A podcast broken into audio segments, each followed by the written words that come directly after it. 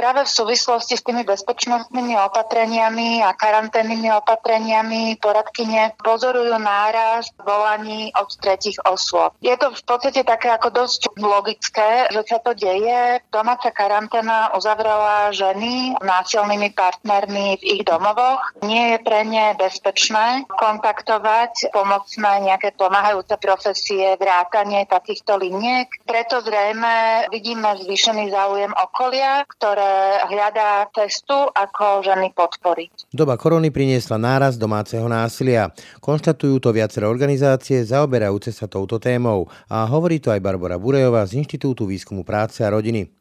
Korona totiž tak povediac uzamkla obete domáceho násilia do jedného priestoru s násilníkmi. Dôsledkom je tak nárast ako intenzity, tak aj brutality, vysvetľuje Apolónia Sejková zo Združenia Mimami. Ak teda sa bavíme o násilí psychickom, ktoré je prítomné pri všetkých formách, je kombinované s násilím ekonomickým, čo v súčasnosti, ak teda sa obmedzujú zdroje, tak pre násilníkov, ktorí využívajú práve manipuláciu so svojimi partnerkami prostredníctvom ekonomickej sily, tak teraz na to majú perfektné podmienky. A takisto vlastne aj fyzické násilie sa v tých uzavretých domácnostiach tak sa môže v úvodzovkách poviem aplikovať o mnoho bezpečnejšie z pohľadu toho zneužívateľa, ako je to bežne možné. Tým, že sú naozaj v tom uzavretom priestore, tak ten násilník sa nemusí príliš obávať, že niekto uvidí modriny, že niekto si všimne nejakú zmenu. Takže nastáva zmena v intenzite. Korona pritom pre obete domáceho násilia uzavrela aj väčšinu azylových domovov kam by sa mohli pred násilníkmi uchyliť do bezpečia. Väčšina týchto zariadení totiž nemá karanténne miestnosti a tak sa obetiam bezpečného útočiska možno vôbec nedostane. Môže sa to stať, pretože väčšina zariadení nechce ohroziť ostatné klientky s deťmi, ktoré už tam sú bývajúce, ani svoje zamestnankyne. A keďže nevieme, kto vlastne je potenciálnym nositeľom víru, tak môže sa stať, že nebude prijatá. Väčšina takýchto zariadení nie je vybavená na karanténu. A viete, aj to vykázanie nie je to v teórii veľmi dobre, ale v zásade situácii karantény aj tí muži majú na svojej strane argument, že nemajú kam odísť a tým pádom ten tlak, ktorý vyvíjajú aj počas tých desiatich dní, počas vykázania na tú partnerku, je tak silný, že si viem celkom predstaviť, že ich tie ženy potom nakoniec do tej spoločnej domácnosti tak či tak pustia. Zásadným riešením domáceho násilia mal byť tzv. inštitút vykázania násilníka z domácnosti. Ten sa ale v praxi ešte stále málo využíva. Jeho uplatňovanie je často chaotické a plne závisí na kompetentnosti privolaných policajtov. To využívanie je veľmi otázne a problematické a čo je pre mňa dosť zaujímavé, tak sa používa veľmi odlišne a rozlišne v iných regiónoch Slovenska. Žiaľ, to nie je systémová vec. Závisí to vždycky od tých jednotlivcov. Ešte stále sa stretávame aj s veľmi takým konzervatívnym prístupom k tejto téme, k názorom, ktoré roky, roku sme počúvali, že si za to žena môže sama, čo urobila zle a také tie viktimizačné názory zo strany policie týmto ženám veľmi ubližujú, ak sa rozhodnú už policiu vôbec osloviť. Obete domáceho násilia by mali mať niekoho, komu veria a kto o ich probléme vie a kto by v prípade potreby zalarmoval políciu. Domáce násilie sa však netýka iba jeho aktérov. Veľa závisí aj na nás – Buďme preto pozorní a všímajme si, čo sa deje v našom okolí. Za takých ako normálnych okolností je odporúčaná stratégia pre ženy, aby sa niekomu zdôverili so svojím problémom a dobrou praxou je mať dohodnutý nejaký kód, nejaké heslo, ktorým si viem aktivovať nejakú formu pomoci. Pokiaľ takéto niečo nemám dohodnuté so svojou priateľkou alebo susedou, ale mám pocit, že sa ozýva kríz, krík, pláč z vedľajšieho bytu. Je dobré nabrať možno takej nejakej osobnej odvahy a privolať v súčasnej situácii policiu. Dobré ráno je štvrtok 16. apríla. Počúvate ráno na hlas. Dnes bude reč o domácom násilí. To sa totiž podľa odborníkov stupňuje. V tejto dobe, ktorá je plná stresu, obáv a ktorá nás doslova uzamkla do našich domovov, sa tak zvyšuje nielen intenzita domáceho násilia, ale stupňuje sa vraj aj jeho brutalita. Obete pritom často nemajú pred násilníkmi ani kam utiecť. Korona totiž pre ne uzamkla aj bezpečné úkryty. Pekný deň s ránom nahlas vám želá Braň Dobšinský. Ráno nahlas. Ranný podcast z pravodajského portálu Aktuality.sk. Volám sa Martin Turček a v Aktuality.sk sa snažím každý deň odhaľovať závažné kauzy. Aj vďaka vašej podpore sa nám podarilo odhaliť predražené nákupy rúšok a kúpu bytov syna Kajetána Kičuru za polovicu – Predplatením služby Actuality Plus nám pomôžete venovať sa závažným témam aj v budúcnosti. Ďakujeme. Počúvate podcast Ráno na hlas. Na telefonickej linke vítam Barboru Burajevu z Inštitútu výskumu práce a rodiny. Dobrý deň. Dobrý deň. Vy máte pod palcom, tak povediac, aj telefonické linky, ktoré riešia aj otázky domáceho násilia. Ako ich zmenila korona? Sme izolovaní, sme doma, musíme byť viac menej doma. Z toho sa dá vydedukovať, že asi sa to v tomto zhoršilo, aj čo sa týka domáceho násilia. Mýlim sa? Inštitút pre výskum práce a rodiny prevádzkuje národnú linku pre ženy zažívajúce násilie. Čo sa týka linky, v súčasnosti neviduje linka zvýšený počet hovorov od žien zažívajúcich násilie. Na linku môžu volať ale aj tzv. tretie osoby. To sú ľudia, ktorí majú v okolí ženu, ktorá čelí takémuto problému a hľadajú cestu, ako jej pomôcť. A práve v súvislosti s tými bezpečnostnými opatreniami a karanténnymi opatreniami práve poradkyne pozorujú náraz volaní od týchto tretich osôb. Je to v podstate také ako dosť logické, že sa to deje. Domáca karanténa uzavrela ženy s násilnými partnermi v ich domovoch. Nie je pre ne bezpečné kontaktovať pomocné nejaké pomáhajúce profesie, vrátanie takýchto liniek. Preto zrejme vidíme zvýšený záujem okolia, ktoré hľadá cestu, ako ženy podporiť keďže sú obete zavreté s tými násilníkmi, tak asi nemajú veľkú šancu kontaktovať e, nejakú pomoc. Je nejaká dobrá rada, ako povedzme dať tretím osobám najavo, že sa niečo deje a aby to urobili v úvodokách za ne? Musíme byť všetci pozorní voči sebe navzájom. V tomto čase zrejme oveľa viac ako inokedy. Za takých ako normálnych okolností je odporúčaná stratégia pre ženy, aby sa niekomu zdôverili so svojím problémom našli si dôvernú osobu a dobrou praxou je mať dohodnutý nejaký kód, nejaké heslo, ktorým si viem aktivovať nejakú formu pomoci. Preto aj v súčasnosti, pokiaľ takéto niečo nemám dohodnuté so svojou priateľkou alebo susedou, ale mám pocit, že sa ozýva krík, pláč z vedľajšieho bytu, je dobré nabrať možno takej nejakej osobnej odvahy a privolať v súčasnej situácii policiu. Polícia má nástroje, akými môže riešiť takúto situáciu Netreba možno sa hrať na hrdinov a ísť zasahovať priamo do tej domácnosti. Ľudia by mali byť opatrní aj na seba samých. Takže pokiaľ nie som si istá, že mám ísť zaklopať na dvere a spýtať sa, že či náhodou niekto nepotrebuje nejakú formu pomoci, dobrá možnosť je zavolať policiu. Hovoríte volať políciu, tá má v rukách aj inštitút vykázania alebo aj dočasného vykázania na tých 10 dní. Otázkou je aj podľa kompetentných ľudí, ktorí sa touto témou zaoberajú, či sa to využíva, respektíve či tí policajti sú dostatočne kvalifikovaní, aby to vedeli posúdiť. Sú? To by som povedala, že je veľmi individuálne. Aj policajti sú ľudia, to znamená, že pri tom inštitúte vykázania naozaj závisí na tom okamžitom posúdení policajta, či tá situácia odôvodňuje ten inštitút použiť alebo nie. Každým pádom zákon o policajnom zbore nám hovorí, že pokiaľ dochádza k ohrozeniu správaním jednej osoby z domácnosti, túto možnosť policajt má a ak ju využije, obeti to vlastne dáva ten priestor, má 10 dní na to, aby sa teda rozhodla, čo so svojou situáciou spraviť. Tomto ohľade by som najmä zdôraznila to, že mnohí vlastne nevieme, akú možnosť máme potom, ak je uplatnený ten inštitút vykázania. A dôležité je pri tomto vedieť, že ak teda násilník bol vykázaný z domu, máme možnosť podať na súd návrh na vydanie neodkladného opatrenia na zákaz vstupu do bytu alebo domu. Najlepšie aj návrh na zákaz priblíženia sa. A vlastne pokiaľ súd o tomto našom návrhu nerozhodne, tá doba vykázania sa predlžuje až do toho momentu, kedy súd o tom rozhoduje či nie. Takže máme nejakú možnosť ako tú dobu tých desiatich dní ešte predlžiť. O akých číslach zhruba hovoríme, čo sa týka povedzme využívania tohto inštitútu? To sú desiatky prípadov, stovky? Ako sa to využíva u nás? Tých prípadov vykázania je na Slovensku ročne, mimo túto situáciu vlastne tej momentálnej krízy, v súvislosti s chorobou COVID niekoľko tisíc. Takže ten inštitút je pomerne využívaný, čo je oveľa menej využívané v rádoch desiatok prípadov sú práve tie návrhy na vydanie neodkladného opatrenia. Takže zdá sa z tých monitoringov, ktoré my robíme, že policia ten inštitút využíva, ale nenasleduje ako keby tá ďalšia forma, ako si zabezpečiť bezpečie.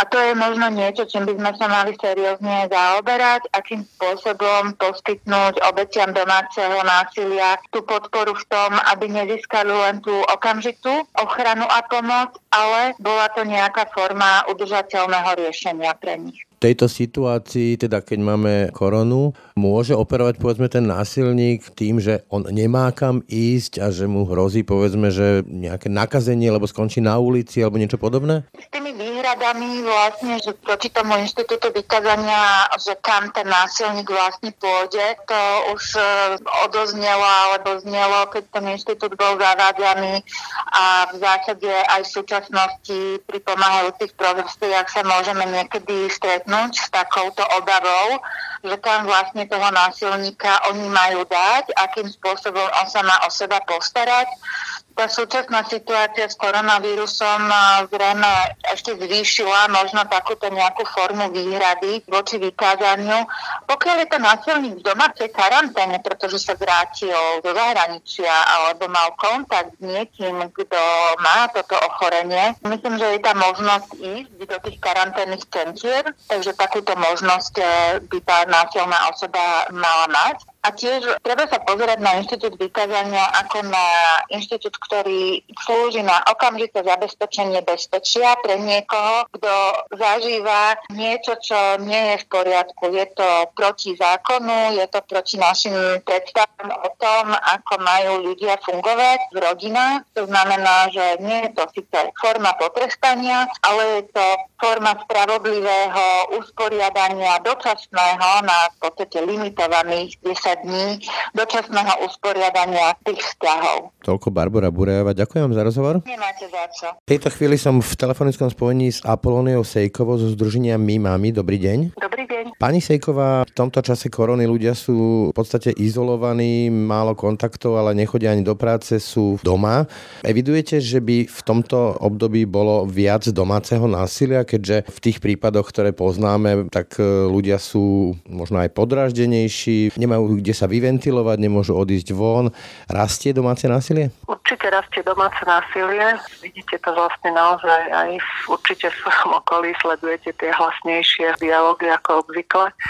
Čo sa týka ale kontaktovania konkrétne našej linky, tak v súčasnosti je tá frekvencia nižšia a to je zase logické aj tým, že tí zneužívateľia majú teraz naozaj v tých eh, násilných vzťahoch absolútnu kontrolu nad svojimi partnerkami. To znamená, že je pre nich veľmi ťažké vyhľadať pomoc, kontaktovať nás. A ak teda už dôjde k niečomu naozaj brutálnemu, že teda ide o ohrozenie zdravia a života, tam je naozaj jedinou správnou cestou oslovenia volanie policie, teda 112 alebo 158, takto sú inštruované vlastne aj ženy, s ktorými dlhodobejšie pracujeme. Hovoríte, že policia sú naši policajti dostatočne kompetentní, vedia to rozpoznať, lebo máme ten inštitút vykázania, to znamená, že ten násilník by mohol byť vykázaný povedzme na tých 10 dní, prípadne vôbec.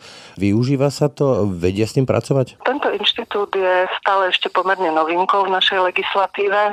To využívanie je veľmi otázne a problematické a čo je pre mňa dosť zaujímavé, tak sa používa veľmi odlišne a rozlišne v iných regiónoch Slovenska, keďže mám skúsenosti napríklad aj so vzdelávaním policajtov práve v tejto oblasti v Trenčianskom kraji, tak viem, že tam sa to využíva o mnoho viac ako napríklad u nás v kraji Prešovskom, ale pomaly sa to dostáva do povedomia a či sú policajti na to dostatočne vyškolení. Problémom našej policie je, že určite máme osvietených jedincov, ktorí vedia s touto témou pracovať, sú na ňu dostatočne pripravení aj osobnostne, aj profesionálne, ale žiaľ to nie je systémová vec. Závisí to vždycky od tých jednotlivcov. Ešte stále sa stretávame aj s veľmi veľmi takým konzervatívnym prístupom k tejto téme, k názorom, ktoré roky, rokuce sme počúvali, že si za to žena môže sama, čo urobila zle a také tie viktimizačné názory zo strany policie týmto ženám veľmi ubližujú, ak sa rozhodnú už policiu vôbec osloviť. Ale zase na druhej strane máme aj veľmi pozitívne skúsenosti a tým, že vlastne konečne sa nám podarilo nejak viacej zintenzívniť komunikáciu s policiou, čo dôkazom je to, že máme vlastne možnosť aj vzdelávať policajtov v súčasnosti, teda aj v našom kraji, tak už viacej vedia aj o organizáciách nášho typu a už nie je veľkou výnimkou, že nás samotná policia vlastne osloví. Ja si myslím, že systému by veľmi pomohlo, ak by po tom, čo sa žena, ktorá zažíva násilie, rozhodne osloviť policiu, aby policia systematicky oslovovala organizácie nášho typu, aby sme mali vlastne my možnosť vstúpiť do tohto procesu a dať žene podporu a pomoc, ktorú reálne potrebuje.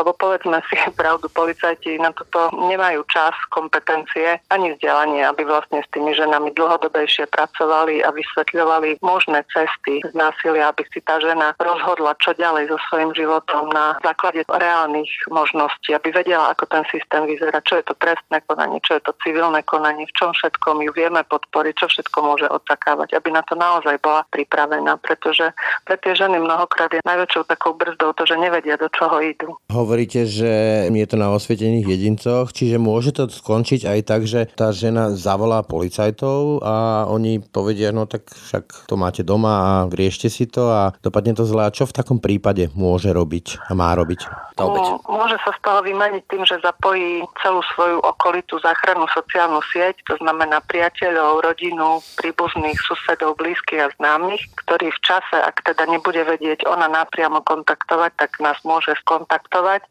a my skúsime opätovne vlastne vstúpiť do dialogu s policiou a riešiť vlastne možnosť či už toho vykázania, ktoré naozaj toto 10-dňové vykázanie je úplne v kompetencii policajtov a tie ďalšie následné kroky sú o tom, že sa podá vlastne neodkladné opatrenie na zákaz vstupovania do bytu a následne sa vlastne potom riešia normálne či už civilným sporom alebo trestnoprávnym sporom tie situácie, ktoré vlastne v tom násilnom vzťahu vznikali. Takže jediné, čo môže vlastne urobiť, je naozaj požiadať o pomoc svoje blízke okolie a čo považujem za taký celkom pozitívny trend, že sa nám stáva čím ďalej tým častejšie, že nás vlastne oslovujú naozaj ľudia z okolia takýchto násilných vzťahov a radia sa, čo môžu robiť, dávajú na nás kontakty tým samotným ženám. Takže toto si myslím, že je celkom také pozitívne, že vyzerá, že tie 30-ročné kampane, ktoré sa na Slovensku robili, troška už začínajú padať na úrodnú pôdu a ľudia sú viacej všímaví. V prípade, že sa ale rozhodne odísť ona sama, ako je to dnes s tými bezpečnými útočiskami pre tie obete, keďže máme koronu a vieme, že vlastne do veľkej miery to ovplyvňuje aj tieto zariadenia? To je veľmi, veľmi závažná otázka, ktorú vlastne v súčasnosti riešime. Väčšina takýchto zariadení, my tiež prevádzkujeme bezpečný ženský dom, väčšina takýchto zariadení nie je vybavená na karanténu. My možno máme to šťastie, že máme jednu rodinnú bunku, ktorá je izolovaná vlastne od ostatnej časti a tam si vieme predstaviť vlastne urobiť to ako karanténnu miestnosť, čo vlastne aj v súčasnosti takto využívame, ale naozaj chýbajú tieto zariadenia a viete, aj to vykázanie nie je to v teórii veľmi dobre, ale v zásade v situácii karantény aj tí muži majú na svojej strane argument, že nemajú kam odísť a tým pádom ten tlak, ktorý vyvíjajú aj počas tých desiatich dní, počas vykázania na tú partnerku, je tak silný, že si viem celkom predstaviť, že ich tie ženy potom nakoniec do tej spoločnej domácnosti tak či tak pustia. A začne to celé od znova, hej? Presne tak a ten cyklus sa opakuje. Takže ideálnym riešením je skutočne, že aspoň na ten určitý čas, kým sa urobia všetky podania a celá tá situácia prebehne riadnym legislatívnym procesom a tie silné argumenty sú už na strane ženy, tak za ten čas je veľmi vhodné z dôvodu ochrany jej zdravia, života jej a detí, aby bola na nejakom bezpečnom mieste. Čiže môže sa stať aj to, že ona sa rozhodne odísť, e, urobiť to radikálne riešenie, povedzme aj s deťmi a keď bude búchať na tie správne dvere, tak sa nedobúcha, že jednoducho nemá kam odísť? No, môže sa to stať, pretože väčšina zariadení nechce ohroziť ostatné klientky s deťmi, ktoré už tam sú bývajúce, ani svoje zamestnankyne. A keďže nevieme, kto vlastne je potenciálnym nositeľom víru, tak môže sa stať, že nebude prijatá. A tu by bolo riešením podľa môjho názoru, okrem zriadovania teda nejakých karanténnych dočasných ubytovaní, kde by mohli byť klienti s rôznymi problémami a po tých dvoch týždňoch karantény by sa distribuovali vlastne do špecializovaných zariadení, tak možno ešte takým lepším riešením je, aby ženy, ktoré sú v ohrození, boli prioritne testované.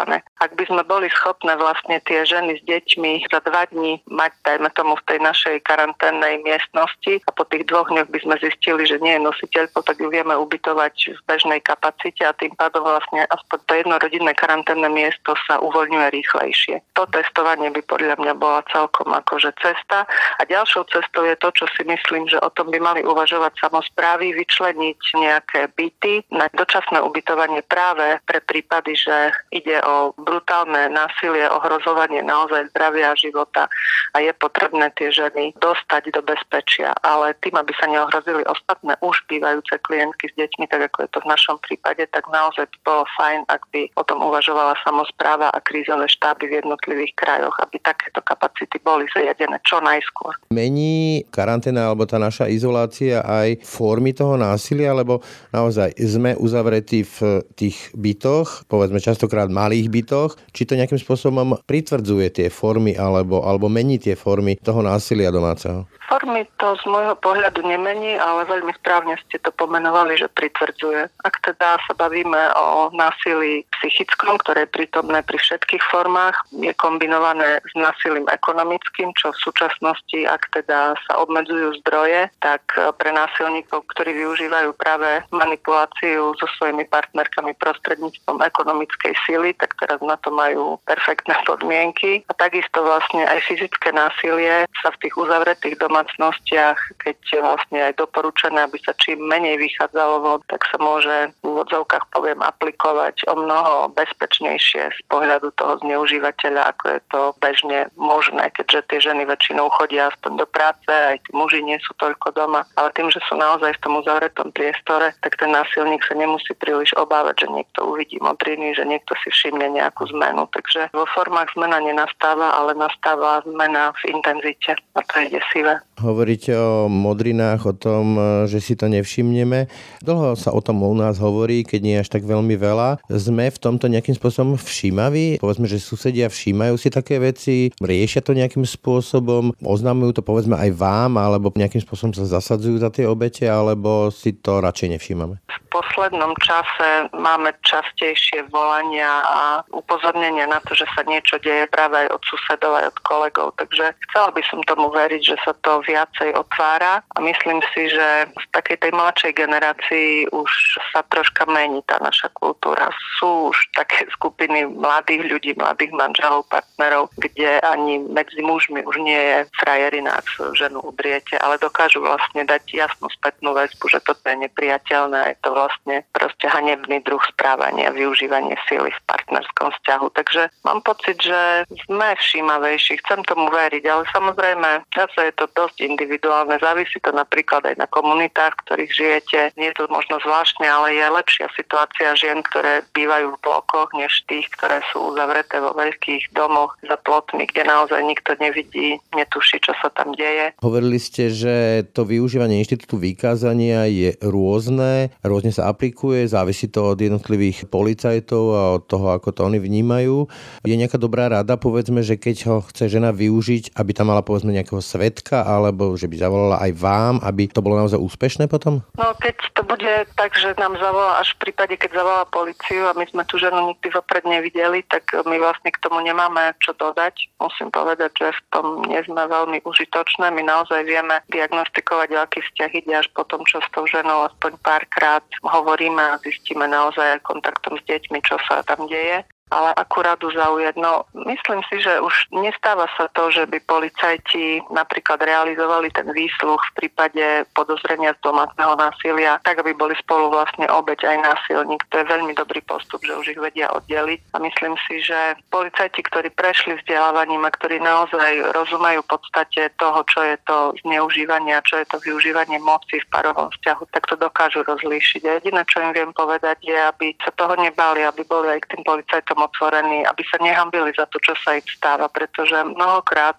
ženy, s ktorými ja som prišla, prichádzam do styku, sa za to násilie hambia. Stále majú pocit, že je to ich vina, že proste oni urobili niečo zle, namiesto toho, aby mal pocit ten násilník. A preto mnohokrát ani policajtom nepovedia, čo sa vlastne deje. Takže jediné, čo by som im odporúčala je, ak tú policiu zavolajú a to, že už ju volajú, znamená, že už je tam veľký, veľký, veľký problém, tak uh, ak budú hovoriť s tým policajtom alebo policajtkou, aby im povedali pravdu, čo sa deje, ako dlho sa to deje, aby aj ten policajt vedel, že ak ide o opakované skutky, že to nie je len jednorazová hádka, že to nie je len bežná manželská kríza, ale že tam naozaj prebieha cyklus násilia, ktorý sa zhoršuje. Aby to aj policajt dokázal potom na základe týchto informácií správne vyhodnotiť. Toľko Apolónia Sejková zo Združenia My. Mami, ďakujem. Dovidenia. Počúvate podcast Ráno na hlas. V tejto chvíli som v telefonickom spojení s Marianou Kovačovou z Centra Slniečko. Dobrý deň. Dobrý deň. Aktuálne musíme byť e, poväčšinou doma. Tie naše sociálne kontakty sú výrazne limitované, čiže modelovo, ak je povedzme tá obeď s tým násilníkom, tak akým spôsobom vlastne ona vie sa domôcť aj tej telefonickej pomoci, keď vlastne žije čo aj v nejakom dvojizbovom byte a ten násilník ju môže počuť evidentne, že teda sa domáha nejakej pomoci. To máte pravdu. Tieto chvíle sú veľmi ťažké, lebo ako keby si niekedy vydýchnuť, vypustiť paru, uvoľniť to napätie, že ten násilník aspoň ide von, buď do práce alebo niekde na nákup nákup, že tá žena ako keby vie vypustiť paru aj tie deti, ale teraz sú ako keby stále tenzí, pokiaľ sme všetci zatvorení v bytoch a jednoizbových aj dvojizbových bytoch, takže to je veľmi náročné. Ale tá žena, pokiaľ je už dlhodobo násilí, ona aj vie, že kedy asi je takéto obdobie, napríklad kedy môže zbehnúť s košom. Mali sme teraz taký prípad, že zbehla s košom a zatelefonovala dokonca v tom podchode, aby už teda nikto nevidel. Tam je naozaj veľa vecí, kde ona vie, kedy asi je ten čas, keď je spať alebo kedy môže vybehnúť doma a môže požiadať o pomoc a zavolať či už policiu alebo teda na nejakú linku. Ale pokiaľ naozaj ide už o život, tak tam by som všetkým radila volať na 158, kde keď príde policia, tak môže urobiť tie ochranné opatrenia ako inštitút vykázania. Hovoríte, že povedzme, že viaceré ženy už majú tú skúsenosť s násilníkom, tým svojim konkrétnym a vedia povedzme, ano. že kedy je tá chvíľa. Povedzme, ale je nejaká rada pre ženu, ktorá to zažíva, povedzme, že prvý raz, akým spôsobom to urobiť tak, aby ju v úvodzovkách nenačapal, aby to bolo bezpečné. Prípadne sú aj nejaké kódové signály, ktoré viete vy prečítať alebo chápete, aby ich použila? Pokiaľ sa na nejakých kódových signáloch nejakým spôsobom nedohodneme, alebo pokiaľ to nie je verejný známy kódový signál, tak sa dohodnúť nevieme. Je veľmi dôležité, pokiaľ žena zažíva takéto násilie, aby naozaj kontaktovala či rodinu, či niekoho, kde by si mohla už vopred možno možno dohodnúť nejaký takýto kód, že pokiaľ takéto nejaké slovo povie v telefóne, čo by pre násilníka neznamenalo ako keby nič, že volá o pomoc, tak tá rodina by mohla vedieť, alebo susedia, alebo známi, alebo priatelia by mohli vedieť, že aha, toto je to slovo, na ktoré treba zareagovať. Ja si pamätám, že ja konkrétne som mala jedno slovo s mojou staršou dcerou, takto vytvorené, že keby bola v nebezpečí alebo v ohrození, tak ja okamžite sa dám do auta a zháňam a lietam a robím teda, čo sa dá. Takže naozaj toto je veľmi dôležité, že pokiaľ sa naozaj žena cíti v nebezpečí a môže napríklad telefonovať svojim známym kolegom, že teda je to ten uh, násilník ako keby dovolí. Horšie, keď nie nedovolí nič, že je absolútne od telefónu. No presne, čo keď urobí to, že zhábe telefón aj mobilný a vlastne ona nemá šancu? V tom prípade, ak takáto vec sa deje, napríklad vybehnúť niekde k susedom, proste otvoriť dvere, ak sa to len chvíľku dá, nacvičiť si to, kedy sa to dá, kedy napríklad odchádza niekto napríklad na nákup alebo niečo vybehnúť a okamžite zaklopať niekde k susedom, k nižšie, vyššie podľa toho, kde sa nachádza, aby volali okamžite policiu. Hovoríte volať policiu, aj tá žena v prípade, keď je napadnutá, volá 158, ale tam je ten kľúčový problém, že jednak e, teraz kvôli korone sú tie všetky možné zariadenia pre ženy v takýchto, alebo teda obete v takýchto situáciách zavreté. A druhá vec je teda, že je tam ten inštitút vykázania. Môže teda policia okamžite promptne vykázať toho násilníka? Je to na posúdení tých policajtov? Pokiaľ je tam vážne ohrozenie života, policia môže, respektíve by mala násilníka zobrať a už ho ani nepustiť. Hej, to je ten lepší prípad.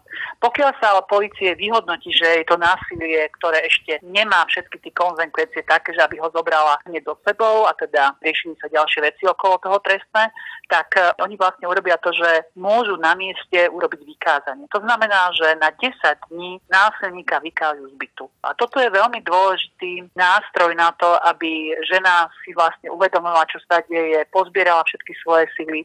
A oni vtedy policajti dajú aj také poučenie, kde môže ona zatelefonovať. Ale ja mám dlhodobé a dlhoročné skúsenosti s tým, že tí ženy ako keby sa boja, obávajú sa, že nikam volať nebudú. A preto je veľmi dôležité, čo u nás chýba, a to sa ukazuje teraz, je prepojenie inštitútu vykázania so sociálnymi službami a poradenstvom. To znamená, že keby by sme fungovali v Čechách alebo v Rakúsku, tak okamžite policajti dávajú vedieť telefónne čísla aj so všetkou tou správou takémuto centru a to centru do 72 hodín, my to máme tak nastavené v rámci spolupráce v Nitre, že do 72 hodín kontaktujeme tú osobu a robíme všetky úkony na to, aby do tých 10 dní sme mohli procesne spracovať, aby sa tu predlžilo, aby sme podali ďalšie buď trestné oznámenia alebo to, čo tá žena potrebuje a to, čo chce riešiť. A toto tým pádom, keď nemáme, tak teraz sa to naozaj v tejto kríze ukazuje ako vážny problém. Teda, aby to bolo jasné pre tie prípadné obete, ano. keď ona zavolá a policajti to vyhodnotia, že je to na vykázanie, povedzme na tých 10 dní, tak e, bez ohľadu na to, ako má sociálnu situáciu, či má alebo nemá kam ísť, je to jeho problém, bol násilný, ho vyhodia v z toho bytu a 10 dní sa tam nesmie zjaviť, lebo by porušil zákon, alebo ako to nazvať? Áno, porušil by zákon a tá žena má 10 dní na to, aby s tým niečo urobila. Ak si neurobí nič, po 10 dňoch sa násilník vracia domov, respektíve tam, kde žil a môže teda dochádzať ešte k väčšiemu násiliu. Ale pokiaľ ona naozaj využije tú pomoc a podporu tých zariadení a tých centier poradenských, ktoré má najbližšie, tak naozaj je tam tá šanca, že násiliu sa úplne pretrhne alebo násilie sa ukončí. Ale ešte raz hovorím, že je dôležité, aby boli policajti prepojení so službami, s poradenskými centrami. My napríklad máme takú, od decembra sme urobili takú zmluvu, tak povedať, o spolupráci s policajným zborom v Nitre, kde oni všetky vykázania ako keby nám hlásia hlásia nám telefónne číslo obete na základe tejto zmluve o spolupráci a teda súhlasu obete a tým pádom môžeme robiť všetky úkony, poradenstvo a to, čo tá obeť potrebuje. Závisí to ale na posúdení tých e, konkrétnych policajtov. Tých informácií ale zo Slovenska sú veľmi rôzne o tom, ako sú oni kvalifikovaní a vedia to posúdiť. Vaša skúsenosť je aká? Sú k tomu ochotní a vedia to posúdiť kompetentne? Je to často o ľuďoch a o človeku, ktorý e, s tým domácim násilím prichádza do styku. Samozrejme, že sú aj situácia, sú aj prípady, ktoré sú výborné, aj spolupráca je výborná a sú aj také, kde je to menej využívateľný nástroj. Ale myslím, že v tejto situácii a v tejto dobe by to mal byť jeden tých nástrojov, ktoré by naozaj ženám, obeťam domáceho násilia naozaj mohol pomôcť. Čo keď sa tá žena ale dnes rozhodne, že chce utiesť, alebo teda odísť, aby som bol korektnejší, od toho násilníka zoberie aj deti, ale dnes kvôli korone vlastne nemá kam ísť. Alebo sa mýlim? Má? No, ja som si zisťovala, že niektoré zariadenia, ale naozaj len zo pár, má také, že by mohli mať aj e, karanténnu miestnosť. Nie je veľa, ale nejaké sú štát bude musieť prijať aj nejaké opatrenia. To znamená, že aby prijali tie zariadenia, ktoré v súčasnosti sa obávajú príjmať, tak by bolo naozaj dobre, aby existovali vlastne tie karanténne miestnosti alebo forma nejaké karantény práve pre tieto ženy, kde by sa otestoval, či má negativitu alebo pozitivitu na ten koronavírus a potom sa prijali opatrenia. Obávam sa, že keď sa žena rozhodne dnes, že keď chce niekam odísť, že naozaj by to mohli byť len tie karanténne miesta, ktoré vyčlenil štát. Keď ale otočím, tá otázka znie, že prečo by mala ona odchádzať, keď je tu ten inštitút vykázania, ak by sa teda reálne uplatňoval? Áno, ak by sa reálne uplatňoval, myslím si, že by nemusela nejakým spôsobom odchádzať, ale samozrejme, že zo pár percent prípadov je aj takých, kde je pre ňu možno lepšie, aby odišla, keď je to napríklad e, dom, že tam napríklad bývajú aj jeho rodičia, alebo je tam aj násilie z nejakej inej strany, tak to nemusí byť naozaj pre tú ženu jednoduché. Môžu tam byť aj iné veci, ktoré ju možno na živote ohrozujú viac, že niekedy je naozaj lepšie, keď odíde.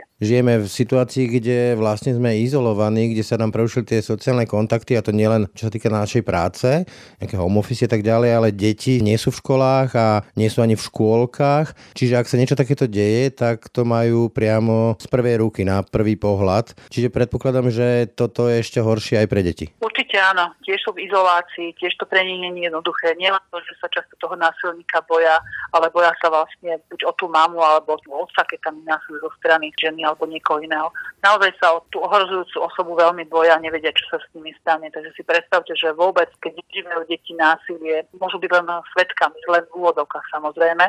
A čo to teraz spôsobí, ak to všetko vidia, ak to všetko na novo zažívajú, ak sa boja o tú mamu alebo o to. Je to naozaj pre nich obrovská trauma. A nemyslím si, že sa v tomto momente v takejto situácii môžu vôbec sústrediť na nejaké učenie sportu, ide o prežitie. Predsa dnes máme aspoň tú možnosť internetu, sociálnych sietí a rôznych fóriem internetovej a virtuálnej komunikácie. Ako sú také nejaké základné rady? Povedzme, že aj pre tie deti, ktoré to povedzme buď zažívajú, alebo to vidia. No myslím si, že to nie je úplne jednoduché ani cez tie sociálne siete, pretože tam sa môžu tiež napojiť na rôznych iných ľudí, ktorí môžu zviesť úplne z cesty, akým spôsobom riešiť takúto situáciu. Viete, je tam taká možnosť, že tí deti ako keby už nevládzu a môžu si spôsobovať bolesť, môžu si ubližovať. To je vlastne jeden z tých prejavov traumy a úzkosti, ktorú tí deti majú, že ho potrebujú ako keby pustiť. To znamená, že sa jednoducho režujú, že si ubližujú. Určite to nemajú jednoduché.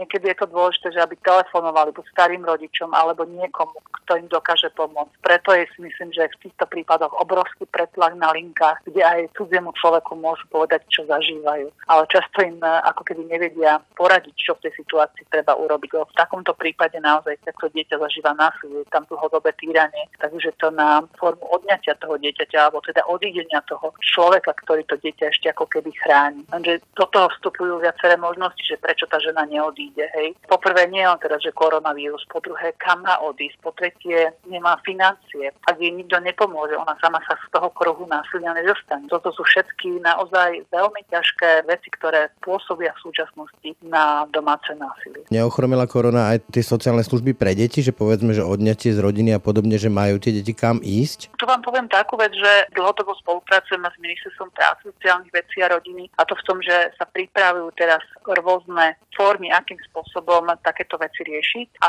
sú pripravené zariadenia, vlastne, kde sa môže spustiť takéto príjmanie detí, ktoré idú z takýchto domácností, tak aby teda neboli ohrozené aj ďalšie skupiny detí. Takže naozaj sa na to postupne pripravujú. Viem, že ale problém bol s ochrannými prostriedkami, tak ja dúfam, že čo skoro takáto možnosť tu bude. Tým, že zažívame tú izoláciu a máme tie sociálne kontakty, tak o to viac komunikujeme virtuálne. Nerastie v tom priestore potom aj šanca, priestor pre zneužívanie cez virtuálne siete, cez virtuálny priestor? No, o tom som vlastne hovorila, že ak to dieťa tú svoju krízu alebo to svoje napätie, frustrácie, úzkosti, depresie rieši cez tieto médiá, tak nemusí ho podchytiť zrovna dobrá skupina odborníkov alebo ľudí, ktorí na tom internete sú a môže dochádzať k takémuto zneužívaniu tohto dieťaťa. A myslím si, že toto naozaj môžu zneužívať mnohí. Toľko šéfka Centra Slniečko, Mariana Kovačová, ďakujem. A ja. Ráno nahlas. Ranný podcast z pravodajského portálu Aktuality.sk. Dobrý deň, som Peter Bardy a som šéf-redaktor spravodajského webu Aktuality.sk. Aktuality.sk robia profesionálnu žurnalistiku vo verejnom záujme a sme na to právom hrdí. Aj dnes, v čase koronavírusu, prinášame dôležité informácie a odkrývame kauzy s riešením tejto problematiky u nás. Robíme to pre vás a robíme to aj vďaka vám a vašej podpore na stránke www.aktuality.sk lomka plus alebo vo všetkých článkoch s označením plus nás môžete podporiť. Je to dôležitejšie viac ako kedykoľvek predtým. Ďakujeme. Počúvate podcast Ráno na hlas.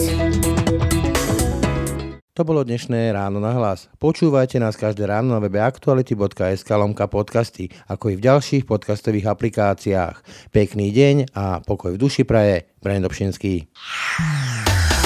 Všetky podcasty z pravodajského portálu Aktuality.sk nájdete na Spotify a v ďalších podcastových aplikáciách.